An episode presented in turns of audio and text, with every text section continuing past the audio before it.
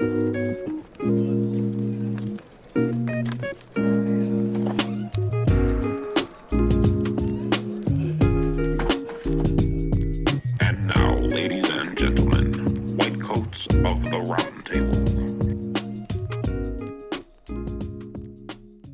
everyone. Welcome to White Coats of the Round Table, a healthcare podcast focused on career development, burnout prevention, and non clinical careers.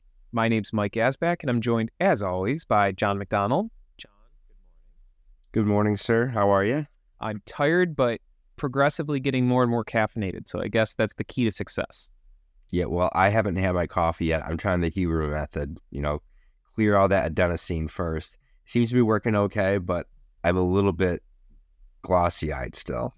It, this is not the topic of the day, but I'm always curious by that because I, I somewhat follow Huberman and, and all those things. And I'm a big believer that discipline matters and having structure matters. But then some of the things, it's like, oh my goodness, you're adding so much inconvenience to the day. I, me personally, there is no greater joy than getting up bleary eyed in the morning, going and getting the coffee going. And then I shower. And when I come out, the kitchen just smells like fresh brewed coffee you sit, you have your first cup maybe before you leave the house. There, there's a lot of joy that comes to that, and I don't know if I want to delay that by an hour and a half. So, John, what are we going to talk about today? We're going to talk about the emergence of the third place. Um, you had mentioned this a bit ago, and funny enough, I've seen a ton of information about third places, not realizing that's what it was called, uh, on TikTok and Instagram, YouTube, uh, primarily surrounding people living in Spain.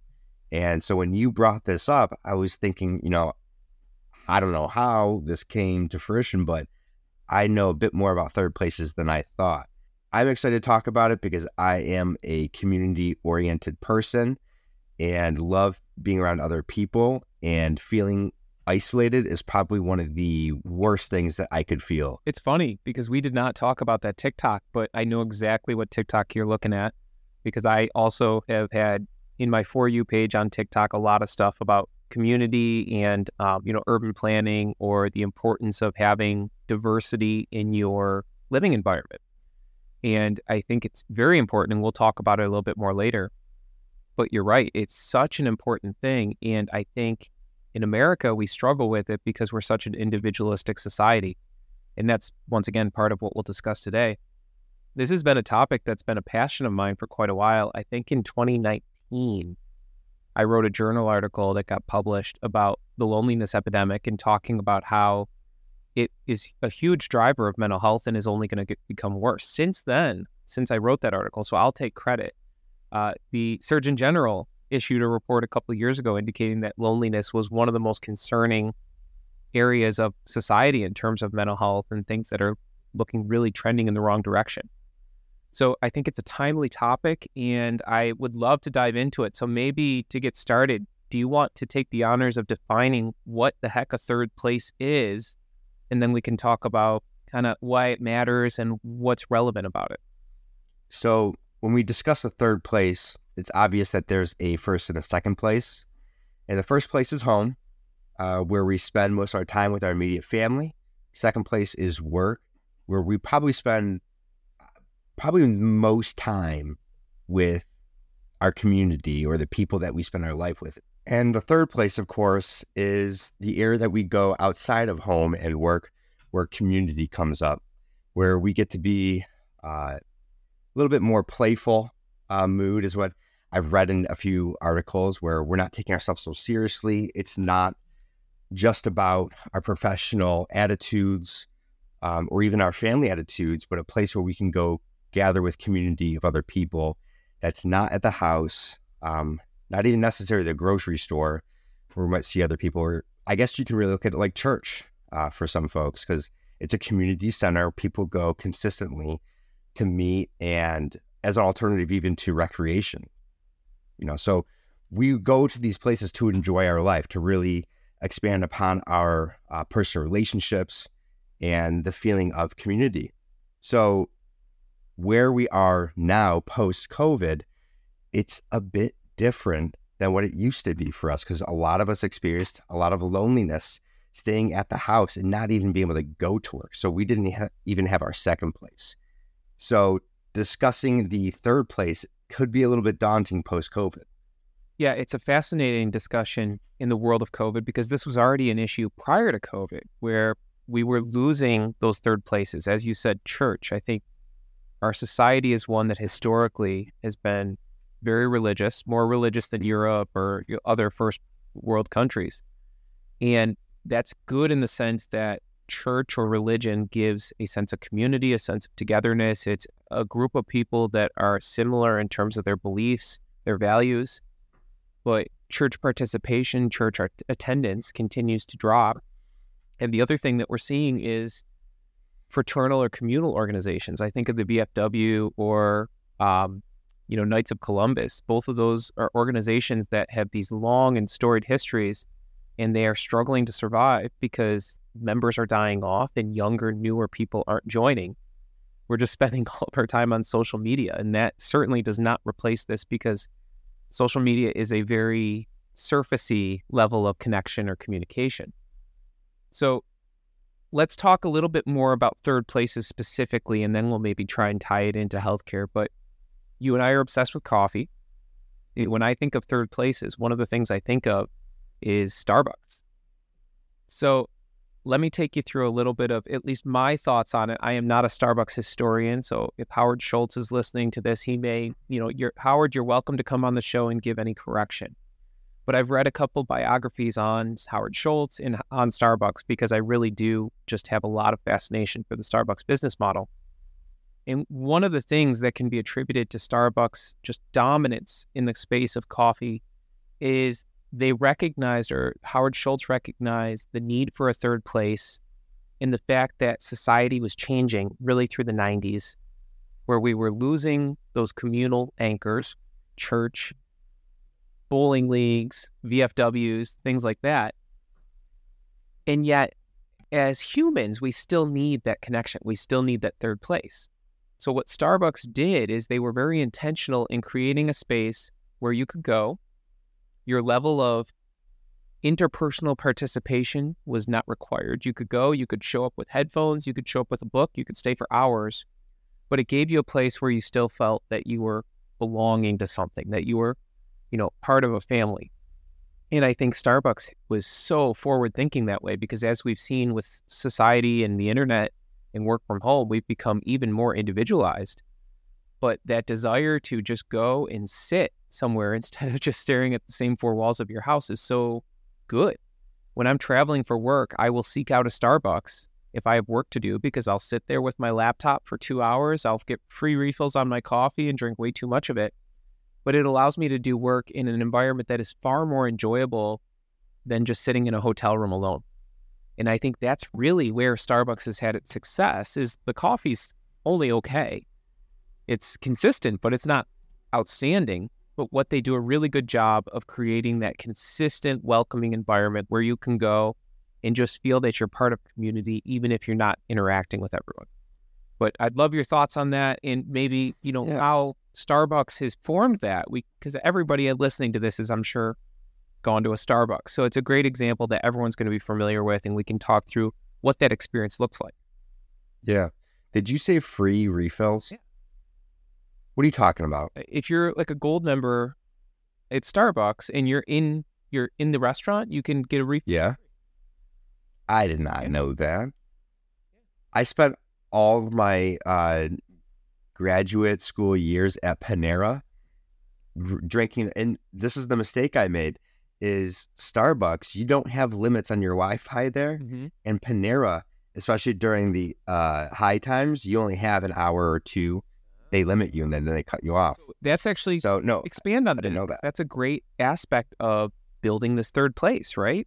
Is Starbucks yeah. has, you know, bathrooms are be, allowed to be used even if you're mm-hmm. a known customer. Wi-Fi is completely free. Starbucks Wi-Fi is very fast. So mm-hmm. when I'm in the boondocks speaking or traveling, if I can find a Starbucks, I know that I'll have a Wi-Fi connection that's reliable. If I find a Dunkin' Donuts or a McDonald's, I'm not necessarily guaranteed that. So those little things. No, it's yeah, it's a it's a place where the accessibility is high, where you don't have to bring a ton of extra technology with you. You don't have to bring a backpack full of things to make sure that you you, stay busy or that you are enjoying yourself. It most of the stuff is there. And a lot of these places, uh, Starbucks, including many other coffee shops, actually have bookshelves that, you know, if you're bored, you can pick up a book that somebody had left there and and read. So you really don't need to bring much at all. Now, laptops, everybody's bringing their laptop, and this is the one caveat that I'm going to uh, bring to the conversation about Starbucks is because Starbucks is so pervasive across the United States. You can walk into any Starbucks; it's going to look very similar. You know what you're going to get, like you said, consistency. You know there's free Wi-Fi. You can use the bathroom. Um, you can even have uh, a meal if you want. However, when you go to Starbucks, unless you go to the same spot every single day and you have regulars, you're probably not going to know everybody that's that's in there. So you're not going to have a lot of community conversations or just riffing off each other like like maybe you would think of at a barber shop. Um, so Starbucks does offer, I would call that like a middle ground where maybe you don't want to talk to everybody. Maybe you don't want to be very well known, but you want to be seen and feel like you're a part of something, like you were mentioning. Starbucks is a great place to go for that. Um, the free Wi-Fi is is really huge though because uh, that's one of the reasons why I stopped going to uh, to Panera. It's just I didn't have the time to sit there wait for peak hours to be done so that I can continue on the internet. So people don't just go to hang out there, unless of course it's post church. Now, there's a quote that I want to bring to you from a, a man named Ray Oldenburg. Uh, because he, he is one of he was one of the leaders in third spaces and how this can psychologically support our communities. He quoted, What suburbia cries for are the means for people to gather easily, inexpensively, regularly, and pleasurably. A place on the corner, real life alternatives to television, easy escapes from cabin fever of marriage and family life that do not necessitate getting into an automobile. Now, that one part at the end about the automobile, like we have to drive where we're going most of the time, unless you're living in the city. But it does give some reprieve to your normal life, and it's something that you look forward to. Now, you mentioned Starbucks. I want to talk about my favorite coffee shop. It's called Fair Pour. It's uh, I live in I live in Rochester, New York, so we got this nice little uh, coffee shop called Fairport, And my wife was going there every day, and she was reading. She goes there to read. She gets the same drink every day, and she started to get to know the one of the baristas there. She saw what type of book she was reading, and just sparked up conversation. It's transformed into this relationship. Well, now they'll they'll trade book names, and every time we get there, you it's almost like Cheers. You can say, "Oh yeah, I'm like I'll get my normal thing," and you're saying hi to the owner. The guy's here on the bar, and he's always there, and he he puts his two cents into the conversation, and you give him a little ribbing. And uh, there's another man who's deaf, and I try to practice my sign language, and every time I see him, I'm trying. It's that is the community I think we're talking about. Whenever we have a morning off, we enjoy going there um, after this recording, I'm going to go visit her there and, and read my book next to her. And I, I know I'm going to see people that uh, want to see me, who are excited to see me, and have something to talk about. Yeah, I think it's great. And coffee shops are a great way to do that, especially as you described in suburbia where we are car centric. I think as a country, we've been gradually transitioning back towards more urban environments. More people are moving to cities, although COVID disrupted that a little bit. But I think in part because we're recognizing the value of having diverse communities, having communities of all kinds of different socioeconomic backgrounds, different cultural backgrounds, having everybody living in one space, kind of water, you know, feeding off of each other's differences in unique aspects is a really wonderful thing for just a richness in our culture. But also, it allows, if you're in an urban setting, for you to walk to your local coffee shop. And I think when you have the neighborhood grocer or you have a neighborhood bar or a neighborhood coffee shop, it does build that sense of community versus suburbia, where if you're driving 10 miles away, you may not interact with the same people. I think there's much more of that, you know, grab and go culture especially with coffee or things like that. So it's lovely that you have a community coffee shop and that you've built that connection because I think that's exactly what we're describing here. That's what Starbucks has has built. Now, I agree with you. Starbucks is not the end all be all, but I think Starbucks is a great representation Mhm. of meeting the market where it's at. Because in a perfect world, we don't want Starbucks to be the ideal third place because we want a third place that is much more communal, that is much more personable, but at the same time, our society has become one that is so fractured, that is so individualistic, that I think Starbucks is meeting the people where they want to be met, which is Mhm. a, a very low transactional third place sense of community where there is not an expectation for a ton of deep personal connection because that's not what people want. I've got another quote I want to run your way. So, this is another quote from the same gentleman, Ray Oldenburg.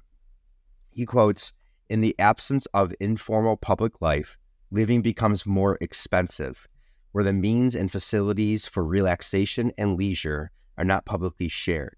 They become the objects of private ownership and consumption. So, what he's getting at here is that when we do live privately and completely privately, we take what would normally be um, extracurricular activities. We have to buy the equipment, we have to buy the spaces, and it becomes much more expensive because we're not spreading the cost across everybody else. So, whereas if you do have these communal spaces like we talked about in Spain, where you have the um, little town centers where there's maybe a, a soccer court, uh, like a, a maybe a futsal court, uh, there's benches, tables for uh, parents to go sit down and talk. There's even usually a local bar right there or a wine bar for them to grab a drink, sit down with their laptops, talk about work. And even uh, Ray Oldenburg was mentioning that it's a leveling place. So it's a place where it doesn't matter what form of society you come from, what level of society, what your professional uh, endeavors are you could be a um, a mailman, and then you could have a doctor, uh, and then you could have a kindergarten teacher all together sharing the same uh, sharing the same space, talking about life, but it doesn't necessarily have to focus around their their professional uh, attitudes. And I think that's such an important part of it because suburbia, very often we end up economically sorting where all of the people that are of high income are living in one neighborhood, their kids are going to one school district. People that are all working class are working in another neighborhood or living in another neighborhood, different school district. And that's not good. You know, research is pretty definitive that we want to have that intermingling, that really diverse and rich society. So I'd like to shift focus because we've talked for a good 15 minutes now about Starbucks in, in the third place. And I think we've done a good job of establishing kind of what it is and why it's important. Let's shift focus and talk about professional third places. Because I think as a broader society, we need to have a third place. We need to have, you know, opportunities to have community, to have connection. But even professionally, I think there's a lot of great examples of different professions that have their own third place that allows them to have that that communal aspect. So let's let's brainstorm a little bit. And here's a couple that I would throw at you. Is former military, of course, so army, and most bases have officers clubs or some sort of you know MWR facility, which is a, a morale, welfare, recreation facility where you can go and just hang out. They have pool tables. They maybe have a bar if it's an officers club. So that's a, an example that's maybe even now becoming somewhat antiquated because I'm guessing that less and less soldiers are frequenting those types of establishments. But cops, you know, informally, I think, you know, if you go to any precinct, you say, hey, where do the cops drink? There's probably a bar that is, you know, full of cops off duty because that's where they go to hang out. That's where they, they go to, you know, play darts or whatever it ends up being. But what are your thoughts? Do you have uh, maybe some other examples at the top of your head of some professional third places? I mean, if we're talking about public servants, firefighters, uh, I I can't think of a more communal profession than firefighters. They they not only do they work together, they live together. Um, they sleep in the same area. They cook for each other, and then they're extremely involved in the community. They run those fill the boot drives. They have the firefighter carnivals. uh, they're extremely involved in the community, uh, and it's one of the last bastions that I've seen consistently. Uh, they haven't slowed down at all. Um, so that that's firefighters. I would say uh, the Rotary clubs. I've got a friend who is part of a Rotary club. He's a younger guy. He's 35, um, and he's probably one of the younger guys in the club. And he's trying to recruit more and more people because he he finds value in giving back to the community in in the means that they can as professionals. But they all are different types of professionals coming together at this Rotary Club, and he really enjoys it. Uh, I, am thinking back on when I was working in the clinical space at the hospital, working on the floors. Uh, the hospital I worked at, they were developing the area around it, and they you've probably seen those those new buildings going up around different parts of the city where you might live in where they have the storefront on the bottom and then they have apartment buildings on top or living spaces uh, which is becoming quite the norm. Where my hospital was, there was a beer garden that opened up right next to the hospital. So what ended up happening, shift changes were almost always the same for everybody. So uh, doctors, nurses, pharmacists, uh, PAs, NPs, we would all shift change around the same time. So we do our we do our patient handoffs, and as we're in the unit or the hall, we'd say, "Are you guys going to the beer garden?"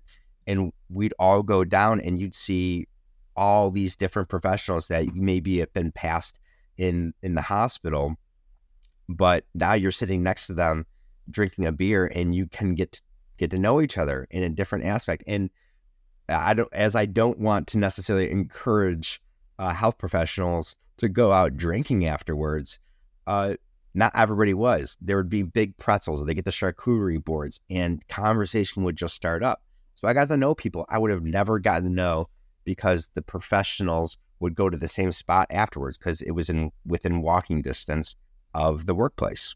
It's such a perfect example because I think that that after work time of just going and grabbing a beer or grabbing a pretzel at happy hour, presumably you've got nurses interacting with doctors, you've got anesthesiologists that are talking to physical therapists, you've got pharmacists that you know, no one knows why they're there, but that's okay. No, just kidding. Yeah, we're just talking to the bartender about what they. it's a great opportunity for that interprofessional um, intermingling and connection in a way where you're outside of the hierarchies of medicine. I think medicine is so fascinating because it is a hierarchical profession, and some of that, some of those barriers are breaking down. I mean, the fact that I'm here is a, an example because PAs and NPs are kind of a foot in both camps. They're providers, but they're not physicians, uh, but they're you know not staff. They're still medical providers. So it is getting better, but at the same time, there's very much this. You know, the physicians are the top dog, and you know nurses may have different opinions of different professions. So there's always a little bit of a an infighting or some tension. And there's nothing that will help reduce that or build a team, build that cohesion than the entire OR team going out and having a pretzel after a long day in the in surgery. And I think those things matter. I, I want to circle mm-hmm. back to the firefighter example because that's I think one of the rare examples, like you said, where there is still this incredible fraternal brotherhood, you know, family-like environment that comes with your coworkers. But it's also one of the few examples I think that we can provide where that third place is also part of the work environment where I would still separate the two. That, you know, you have your work environment, which would be when they're going out on calls, but then you have the fire hall where they are, yeah, they're on call, they're ready if something comes in, but at the same time, they're not working. They're hanging out, they're relaxing, they're cooking meals together, they're working out. I would still consider that a third place. And yet their employer, you know, the fire hall, is providing or facilitating that third place. And from a firefighter perspective, I would certainly assume that the quality of life or their job satisfaction is going to be very heavily dependent on what their fire hall looks like because they're spending so much time there. So, do they have weight facilities? Do they have a ping pong table? Do they have good cable TV? Do they have comfortable beds? That stuff's all going to matter, but then also who they're working with, building those connections, having that that fraternal you know, feeling of uh, connectedness and feeling that they're with people that have got their back. So that's maybe a good transition here. So, how do we build that in healthcare? I love the idea of a beer garden next to every hospital, but at the same time, alcohol is a great social lubricant, but it's not necessarily a healthy social lubricant, even though it's so ingrained in our culture. But the other thing I worry about with your your example of a beer garden is that it's not inclusive in the sense that there's still some, you know, ticket to entry. Even if you're not drinking, you have to go, you know, put down probably 10 or 15 bucks on a pretzel or on a drink. And if you're doing that every day, that really can add up and that can be problematic. I think this is actually where coffee shops have succeeded. Is sure you can go to Starbucks and lay down some coin, but at the same time you can go and get a two dollar coffee, and the barrier to entry is quite low because you could stay there for two hours on a two dollar cup of coffee. So there's maybe some inclusivity issues that I, I worry about with that. But I do think it's really important that healthcare, it's one of the largest sectors of our economy. You know, we have millions of people employed in the healthcare industry. How can we have third places in healthcare and how can we build and foster that? I'd love to kick it to you to get your thoughts and then I can give you mine. Yeah. So, my first thought is sports and activities with low cost uh, entry. There's a big emergence of pickleball again. I'm not sure if in Buffalo it's really I have pickleball paddles and we, I play. Yeah, so pickleball is really um, up and coming again, and it's not really that expensive to play. There's a lot of outdoor courts, and then when when winter hits up in the north where we are, they have indoor courts, and they're actually building a new place right down the street from me.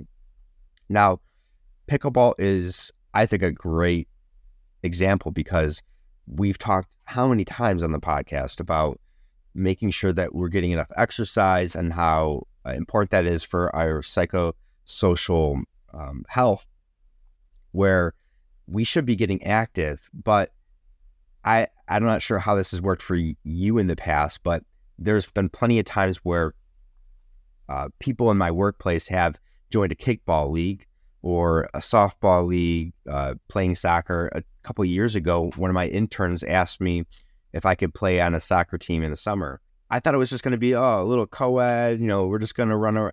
No, it was full field soccer. And the first two days I was there, I threw up on the sidelines because I was running so hard. I was not ready for it. But we ended up starting inviting other pharmacists and other interns um, and even technicians to come and play, where it was a one time cost maybe $50. You got a jersey and you knew twice a week you're going to play a game. And you can invite i would invite my wife and my kids like why don't you guys come and, and come see the game? And other people would also have their uh, family members there with their kids and they would just talk. I mean it, it, you can't sit next to each other without talking about stuff especially if you've heard of these people's names at work and maybe i've talked to my wife before about bob at work and now bob's wife is sitting next to her with their kids it's like now they have something to talk about and they can get to know each other. So I would say if you're interested in, in getting into uh, a community that's going to be consistent and inexpensive, something to look forward to, uh, I think sport finding a sport that you enjoy uh, that you would look forward to is a great option for healthcare individuals to get involved with. I would actually take it a step further and say, as we're trying to drive inclusivity, that having employer sponsored healthcare team, healthcare, you know, softball, volleyball, pickleball. My goodness, it's probably two or three hundred bucks to sponsor a team and have have your company have a team in the league. And that's a great way to build cohesion. It's a great way to build that camaraderie and togetherness. And like you said, it's not even just the people that are playing, it also can be an opportunity for others to come a while back, I played in a beach volleyball league with my employer, uh, my my job sponsored a team, and I had never played volleyball before, but it was a ton of fun. And just like you said, my wife would come to the games. There was other spouses there. It was a great opportunity to just relax. And then kids happened, and life got a lot more busy and complicated. But I think you're onto something. So here, here's the two that I would offer because I'm kind of thinking about this in the sense of what can employers do because as healthcare individuals, I think there's opportunities for us to find third places, but as individuals, we're not necessarily beholden to finding those third places within our job or within our career. As an employer, if we're trying to drive employee well being, I think we as employers have an obligation to try and think about these things and figure out a way to to build those third places or at least encourage them. So Oldenburg actually mentioned this in a way. He said, uh, especially healthcare facilities, they're in a perfect position to do this, um, not only for their employees' well being, but because if they're the bastion of hope for psychosocial health, then it would behoove them to get involved in the community. Uh, they have the resources. Uh, sometimes they even have the space to do this. That we could get involved more in the community and offer these places so that not only the the healthcare folks can go, uh, but the community can as well and join up and see, oh, I've seen this person before in the clinic I go to, or uh, I mean, there's just so many opportunities for these major universities or teaching hospitals to get involved and make a change in their communities. So here's the th- the three things that I would think of is gyms on site. So if you're a hospital or if you're a, an organ a healthcare organization that employs you know a couple hundred people, putting some sort of gym in your facility, I think is just an immense step towards building that third place because our society and culture is one that prioritizes or values wellness and fitness, especially in healthcare. I think that's something that has become more of an emphasis. And then people are generally working out. So if they're getting out of work, they're going to a, a Crunch Fitness or an LA Fitness. So if that's on site, it makes it more convenient for the employee because then they can hit the gym either before their shift, after their shift.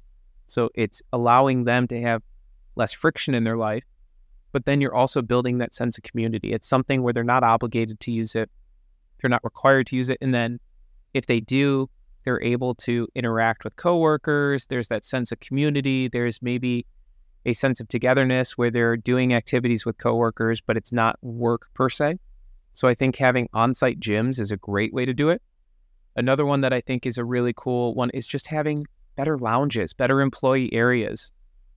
I never understood when I was a student and I would rotate through different hospitals. You would maybe have a physician's lounge, and the lounge would be, you know, like two threadbare couches and a TV that had like a gray squiggle line through it because you had to, you know, bump it a couple times to get it to work. Having better relaxation areas, and maybe that's not necessarily just for people that are on break, but even having the opportunity for people to, uh, you know, relax there before or after work I think so many times hospitals have a coffee shop or a restaurant in the hotel lobby or in the in the uh, hospital lobby, but you could have a very similar setup where maybe you have a coffee shop that is just for employees, or you have a lounge that is near the lobby coffee shop, and then the hospital just sets aside some amount of money in the budget to allow employees to have a 50% discount at the coffee shop to, to try and encourage them to have the ability to then have some relaxation time. But also a space that drives community, drives connection with with coworkers. The last one that I think about is daycares. The VA locally has a daycare on site for employees, and that's not necessarily a third place, but it drives once again, it reduces friction in the employee's life, but it also maybe gives that sense of connection and togetherness because then you're going to be interacting and talking to other employees that may have kids the same age maybe that drives play dates maybe that drives hey you know i'm working a double. Can you pick my kid up? Or do you mind if if you can just do x y and z and you continue to build that social fabric? So those are the three i think of from a big employer standpoint that are all relatively low cost. If it's a daycare or something like that you can still charge the employee you know maybe at a discounted rate but try and maybe have it be a break even venture instead of a charitable endeavor but all of those things can drive or facilitate that third place, drive that sense of connection. I do want to um, butt in quick because it's a ridiculous example. You've heard of Kodak before. So, Kodak um, in my hometown used to be uh, everybody worked for Kodak in this area. And they had multiple buildings spread across Rochester. And you can still go into some of these old buildings. They have basketball courts, they have bowling alleys, they even had an indoor shooting range at one point. Uh, they have a theater, and the theater is still functional now. Now um, you can go there for uh, comics or or plays, even some movies they'll put on there. Uh, it's it is a nice facility. So they were doing this before this was even a conversation because they saw the benefit if, if these people are going to be here all the time and they're going to be with each other and it's a massive community around this area. They're like, why wouldn't we want them in our building, uh, enjoying themselves? It really does put a better light on going to the workplace. Because I don't know how many times have you gone to work early and you have the choice. I could either sit in my car until it's time for me to go in, I can catch up on emails, or I can walk in and maybe say hi to a few people. I know I'm going to get stuck in a conversation. We make that decision at work. Whereas if you had a place where you could go in and I know that I get to sit, like you said, maybe have a really cheap coffee that tastes good. Yeah, I'm probably going to not sit in my car. I'm probably going to go in and enjoy my conversation with these folks. I think tech has done such a nice job of this. You look at Google and Facebook, and granted, they're swimming in money, so I know it's not a perfect example, but they have cafeterias, they have all kinds of lounge areas. And the cynical side of it is you can find lots of good articles that talk about that it's actually self-serving for these tech companies to do it because the whole idea of what they're trying to do is they're trying to facilitate a work environment where everything is provided including community so that their workers never go home because then their workers are more productive and it's kind of the the known thing in tech where a lot of times it's these young 20 or 30 somethings that maybe are not married they don't have a lot of social connection outside of their job and these companies are all too willing to provide everything they need to make sure that these folks are okay working 70 or 80 hour days. But healthcare is not that different, right? We've got so many jobs where people are mandated to work, you know, double shifts or overtime. So if we're going to ask so much of employees, if we're going to have nurses working 60 hours a week in the ER, isn't that similar to tech where it makes sense to try and make their working environment as comfortable or as enjoyable as possible, even if the work itself is very stressful? So I think the way that tech does it probably does give a lot of opportunities for healthcare to maybe look at that and replicate. In my opinion, the the investment for retention or better employee satisfaction is not that much up front. And you probably make it all back if you're not having as much turnover. But what do I know? Yeah. Well, I, I will say that uh, there is a that's a chess piece that the healthcare community or administration has to play with, and they may not choose to to do that, but there is a we we talked about the great exodus maybe a year ago, coming out of COVID. A lot of practitioners are leaving, so it's not always about paying people more it's not always about making sure that somebody could advance. It's also about the quality of life that these these administrators could provide to their people. So they I'm I'm hoping that the healthcare community does recognize that this is a great opportunity for them. Um, but there's going to have to be a change. That you can't just hope to hire people from out of the country to take on these nursing positions or continue to pay these outrageous fees for nurses to do travel nursing. And even if they live in the same city, they're still paying these contracted prices. Like it's it's not tenable. It's probably on the verge of um, waste as part of the fraud, waste, and abuse. So if we can provide a more communal living and get people more excited about the company that they're working for, I think this is a, a wonderful chess piece to use. Yeah, I agree. It's it'll be interesting to see what the future holds as post COVID we've had such an issue with employee retention and turnover continues to just add so much cost. Inflation is making it very difficult to to bring people in. So I, I think we have to make changes. And this is the beauty of the free market, right? Is that a lot of times there's mutually aligned goals. We we we malign the free market a lot as being just profit focused, often at the expense of workers. But sometimes I do think that capitalism can help because worker conditions can improve if that's what's needed to boost efficiency to make sure that we have retention. So it's going to be interesting to see how it plays out. Well, this was a fun conversation. I love the idea of third places. I love the idea that we need to be more intentional about how we build our community, both career wise at work, but also personally. And so often these do intermingle because we just we value work highly in our society. And very often we identify both personally and professionally based on what we do for a job. You know, I'm a PA, you're a pharmacist. That's how we when we introduce ourselves to new people, that's probably what we say. We don't say, you know, I'm a red haired ginger with four kids. You say, I'm a pharmacist, right? That's your identity. So I actually had an, I was giving a shot yesterday, and this older lady said, I had the door wide open as I'm preparing everything. And she must have been in her mid 80s. And she said, she screams out loud, Oh my God, you have a beautiful head of red hair, that beautiful red beard. Well, I, I should say handsome. And I hear everybody back in the pharmacy giggling and rolling their eyes out there. And I just peek my head out. I was like, well, you found, Yep. you found the one person The the world that one person. red hair adorable. So congratulations.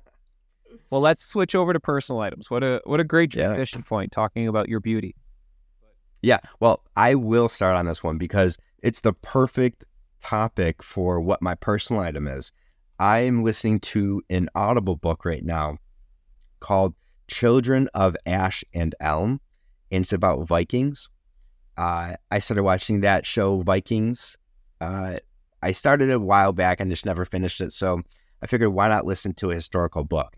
Now, this book talks about the communal aspects of the Vikings, how they have the major, the the major longhouse or the communal gathering place with the big fire pit in the middle and everybody eating around the fireplace. And they would even uh, sleep in the same area, even if they had their own homes after a day of of work. Um, uh, dare I say, raiding. Uh, they would go back to this area, uh, tell stories, eat food, um, really just enjoy the company of each other. And when it was time to go to bed, they would just lie down and go to sleep right there. And the author made the point of how important communal living was for these folks, how anybody could really say anything to each other. It was a leveling place. And it, I don't, I would never want to live in that time period. Um, however, there is that wanderlust of living on the land and just at the end of the day coming around your whole community to spend the evening together and just enjoy a fire and have food together. I think about as I get older, I think about this a lot because there is that feeling of oh man, you know the the settlers of of olden day go going Right. west and just striking off and living off the land, and then it's like eh, yeah, but they all died at like fifty years old from disease. Right. They they often didn't know if they were going to make it through the winter because they had inadequate food storage. We all played Oregon Trail, we know. I live a pretty comfortable life, so it, it's Right. kind of fun to think about it that way. But at the same time, modern life is great. This is it's the same thing with childbirth, right? When when people argue for all natural, out of hospital childbirth, and, and they say people have been having babies for thousands of years, and my thought is, yeah, and for thousands of years, the mortality rate was like 50-50. Right. So people that want to be natural, you know, great, fine, everyone gets a choice, but I'm a big fan of modern medicine. So my personal item, as promised, I'm going to talk more about coffee because, of course, it's such a major part of my life. So my seven-year-old has become quite the little barista. So I've been doing more espresso, as we talked about previously, and in part because the weather is starting to cool. And my seven-year-old has taken an interest in learning how to pull shots. So he is doing great. So the other day we had friends over for to watch the Bills game, and he just went around and took everyone's coffee orders and then went and did it all by himself. And he's now at the point that he can pull a shot of espresso that is equivalent to what I can do. Uh, so it's awesome. He does not know how to steam milk yet because I the the wand you know makes me a little nervous that he's going to burn himself, but he can pull a really really great shot of the espresso. And so we've been making lots of americanos.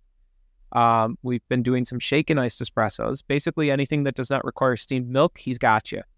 So next step is we'll have to figure out how to uh, safely allow him to steam milk. But he's becoming quite the little barista. So maybe in the future, if this skill set holds, we'll have to open a coffee shop and build a third place. Well, thank you everyone for joining us. We're White Coats of the Round Table. If you like what you hear, consider subscribing. If you really like what you hear, leave us a review. If you don't like what you hear, definitely don't review us.